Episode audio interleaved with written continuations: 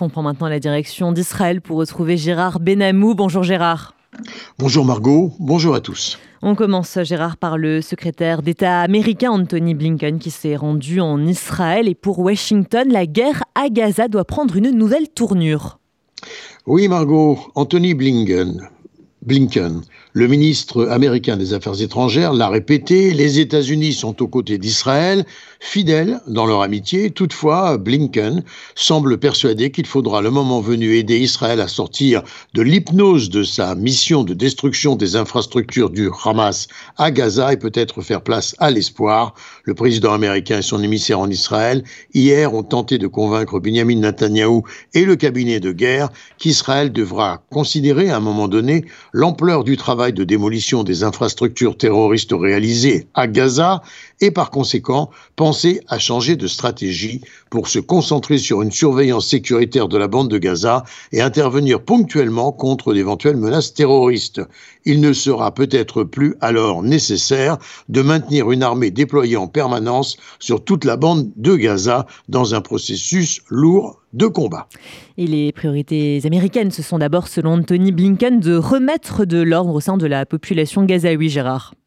Oui, il l'a dit hier, la population devrait pouvoir retourner dans sa zone d'habitation d'avant ces déplacements imposés par Israël. L'administration américaine insiste beaucoup sur les signes extérieurs de la guerre qui doivent s'atténuer pour engager un processus d'apaisement, d'où la nécessité de faire entrer régulièrement des quantités importantes de vivres et de l'aide humanitaire.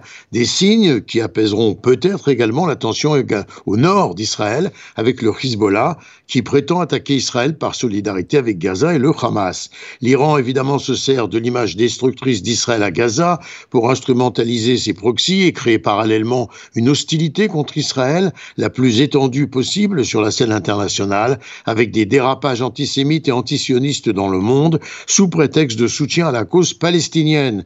Israël en a conscience, ce n'est qu'un prétexte pour Téhéran, un levier qui lui apporte une couverture à l'abri des médias afin de pouvoir poursuivre en toute impunité sa course au nucléaire. Le pouvoir des Mollahs entend bien se hisser au niveau du club des puissances nucléaires. C'est l'ambition de Téhéran.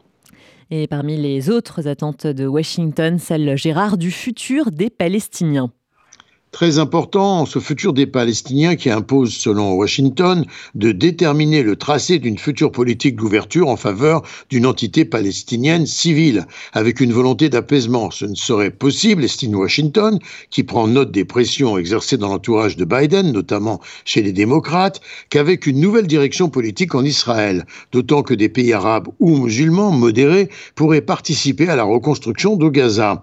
L'Arabie saoudite, vous en avez dit un mot tout à l'heure, Margot, l'Arabie saoudite consultée s'affirme en effet prête à reprendre le dialogue avec Israël en échange d'avancées avec les Palestiniens. Toutefois, il n'est pas certain que la direction politique actuelle en Israël, avec Benjamin Netanyahu, Premier ministre, et des ministres d'extrême droite, soit disposée dans l'avenir à faire le pas pour suivre les aspirations palestiniennes. Et enfin, Gérard, du côté israélien, on est encore sous l'effet de choc hein, du 7 octobre. En effet, du sort non résolu, faut le rappeler, de 136 otages israéliens, hommes, femmes et même enfants, notamment le petit Bibas, encore sous le joug du Hamas, dans les tunnels de Gaza.